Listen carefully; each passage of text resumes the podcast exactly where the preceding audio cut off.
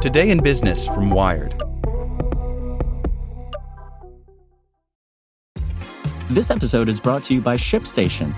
You know, some things take a lot of work, like sending little robots to far off distant planets. And just as that's challenging, so too is running a successful e commerce business, especially when there's so much to do. So I want to introduce you all to ShipStation. Now, I love using ShipStation because of its easy to use dashboard, which makes managing orders and printing labels a breeze and super smooth. Oh, and the customer service is just out of this world. It's exactly what you need to help grow your business. Sign up for your free 60-day trial at shipstation.com slash technews. That's shipstation.com slash technews.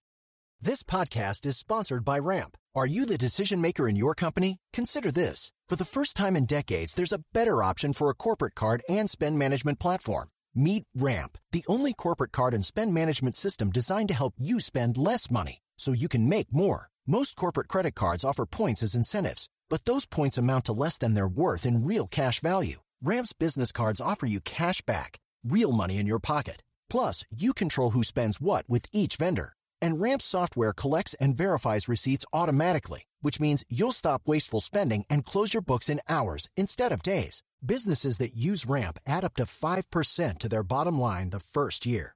If you're a decision maker, adding Ramp could be one of the best decisions you've ever made. And now get $250 when you join Ramp for free. Just go to ramp.com slash easy. Ramp.com slash easy. R-A-M-P.com slash easy. Cards issued by Sutton Bank and Celtic Bank members FDIC terms and conditions apply. Today in Business from Wired. Soon, your Google searches can combine text and images. With the help of AI, you'll be able to take a picture of a shirt, then ask Google to find socks with the same pattern. By Khari Johnson. In May, Google executives unveiled experimental new artificial intelligence trained with text and images they said would make internet searches more intuitive. Wednesday, Google offered a glimpse into how the tech will change the way people search the web. Starting next year, the Multitask Unified Model, or MUM, or MUM, will enable Google users to combine text and image searches using Lens, a smartphone app that's also incorporated into Google's search and other products. So you could, for example, Take a picture of a shirt with a lens, then search for socks with this pattern. Searching how to fix on an image of a bike part will surface instructional videos or blog posts.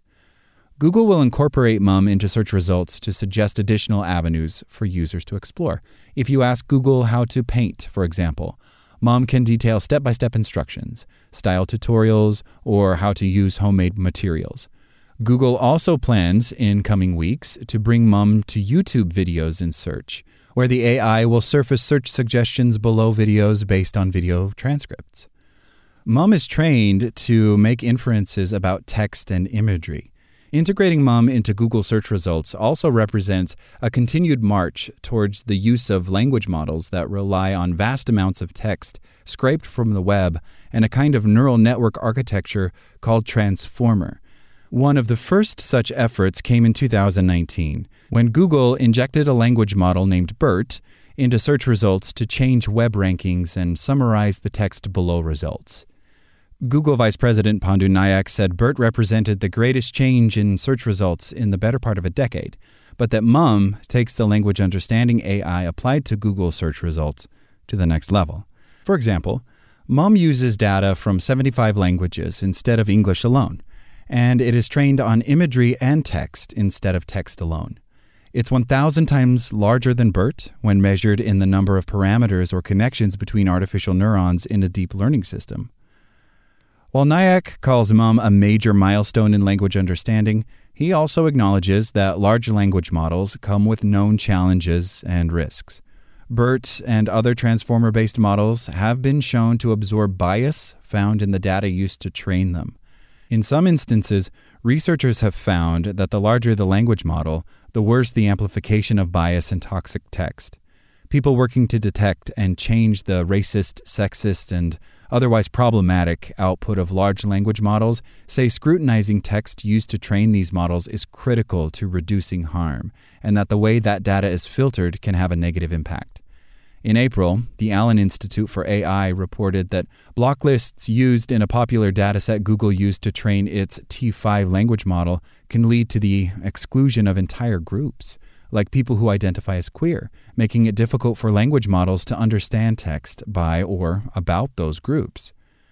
In the past year, multiple AI researchers at Google, including former ethical AI team co leads Timnit Gebru and Margaret Mitchell, have said they faced opposition from executives to their work showing that large language models can harm people. Among Google employees, the ousting of Gebru, following a dispute over a paper critical of the environmental and social costs of large language models, led to allegations of racism, calls for unionization, and the need for stronger whistleblower protections for AI ethics researchers. In June, five U.S. senators cited multiple incidents of algorithmic bias at Alphabet and the ousting of Gebru among reasons to question whether Google products like Search or Google's Workplace are safe for black people.